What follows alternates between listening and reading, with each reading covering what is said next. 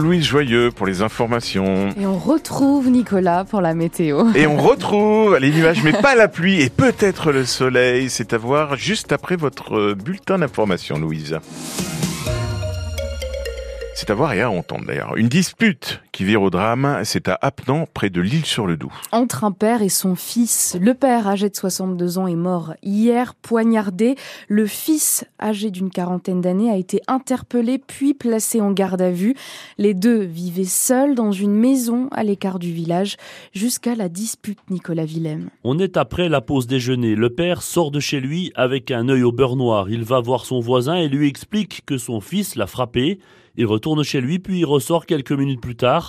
Cette fois, il marche péniblement. Blessé à l'abdomen, l'homme perd beaucoup de sang et s'écroule. D'après les premiers éléments de l'enquête, il aurait reçu au moins un coup à l'arme blanche. Le voisin alerte les secours, mais malgré leurs efforts, le sexagénaire décède. Juste avant, il aurait eu le temps de dénoncer son fils, un homme d'une quarantaine d'années. Il est à l'étage de la maison, mais il prend la fuite. Les gendarmes le rattrapent dans le village. L'individu a été placé en garde à vue. On ne connaît pas à ce stade de l'enquête le mobile de ce drame familial. Une enquête a été ouverte pour meurtre sur ascendant, confiée à la brigade de recherche des gendarmes de Montbéliard. Toutes ces informations sont à retrouver sur francebleu.fr et sur l'application ici. Un mineur de 16 ans en garde à vue au commissariat de police de Montbéliard. Il sera euh, déféré au parquet aujourd'hui. Il a été interpellé à la suite d'émeutes urbaines dans la nuit de vendredi à samedi, quartier de la Petite Hollande. C'est là qu'une vingtaine d'autres jeunes attroupés et cagoulés sont allés à l'affrontement avec les forces de l'ordre. Les policiers ont reçu des jets de projectiles et ont dû utiliser des grenades de désencerclement. Ce cycliste a eu beaucoup de chance. Hier, il a emprunté l'A36 à vélo. Les gendarmes du territoire de Belfort l'ont vite arrêté et mis en sécurité à, hauteur d'Andelnan. Cet homme de 59 ans leur a expliqué qu'il voulait se rendre de Bavilliers à Bermont par l'autoroute avec tout de avec tout de même plus d'un gramme d'alcool dans le sang, soit plus du double autorisé. Les infirmiers libéraux veulent se faire entendre. Il dénonce un ras-le-bol, cadence, rémunération, reconnaissance. La profession est à bout et en colère. Hier, une quinzaine d'infirmiers libéraux ont distribué des tracts aux automobilistes à Belfort, une journée d'action nationale à l'appel du collectif asyndical IDEL et un moyen de sensibiliser la population Hervé Blanchard. Au feu rouge, chaque automobiliste reçoit un tract avec ce message Votre santé, notre priorité. Voilà, il faut pas vous laisser faire, il faut y aller. Courage à vous, bon combat. Le soutien de la population semble évident, mais Stéphie, infirmière libérale depuis 5 ans, est obligée de le rappeler. Ah bah là, c'est la qualité des soins parce que nous, on est déjà à 60 passages par jour. On est obligé de refuser des nouveaux patients parce qu'on peut plus assurer. Donc, euh, on veut garder quand même une qualité de soins. Donc, euh, Là, c'est la, population qui va en pâtir de toute façon. Pour Laetitia, infirmière depuis 14 ans, le problème, c'est aussi l'absence d'augmentation des tarifs de leurs actes médicaux. Les soins ne sont pas rémunérés euh, de façon correcte. Aucune revalorisation depuis donc 2009. Euh, Et Cathy, infirmière libérale depuis 12 ans, le voit bien dans son quotidien. Quand vous allez chez quelqu'un pour une injection avec les frais de déplacement, que ça vous coûte 7 euros pour juste faire une injection, 7 euros, ça fait, il faut en faire des injections par jour. Pas de compensation non plus avec l'inflation sur les indemnités kilométriques.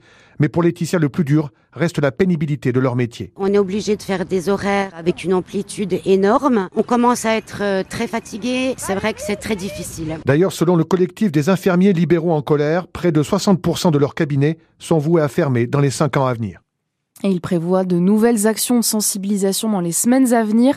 Vous retrouverez les photos de cette mobilisation sur francebleu.fr Belfort-Montbéliard. Les Francs-Comtois sont fiers de leur région. Et ils l'ont montré hier. Ils étaient très nombreux à venir supporter une de nos fiertés locales, les vaches de race Montbéliarde, au cœur d'un concours au Salon de l'Agriculture de Paris. Et pourtant, la région n'a pas vraiment brillé sur le podium, mais les Francs-Comtois ont l'air plutôt fair-play. Ça fait plaisir de voir des vaches euh, aussi jolies. Est-ce que tu avais des préférences? Ah, Je suis jurassien, alors le Jura. Mais non, le Jura, là, ça n'a pas été. Pas très fort, c'est le jeu. Bah, il y a quand même des beaux animaux qui viennent de tous les coins, mais celle du Doubs, euh, c'est celle les plus belles. C'est quand même les meilleures. ah, ravi, une belle prestation, franchement, on a, on a été gâtés. Ah, on a eu des, paillettes plein les yeux tout le long du concours. Mais pas trop déçu que les deux plus belles, ce soient pas des francs-comtoises.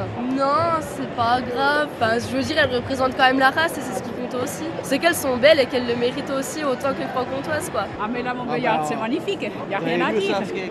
Alors, sur votre t-shirt, il y a écrit La Montbéliarde, je l'aime. Voilà. C'est exactement ça. Il y avait un excellent niveau de vaches. C'était assez exceptionnel. Des belles vaches très bien préparées, euh, des éleveurs motivés, euh, un juge qui a fait très bien son travail, qui a mis les bonnes en avant. Et voilà, un public euh, nombreux et motivé et passionné de race Montbéliarde.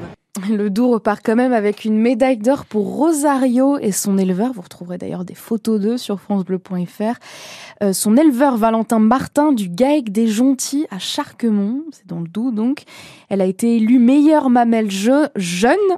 et puis une médaille aussi pour Joyau des Corbets, un cheval élevé, oui.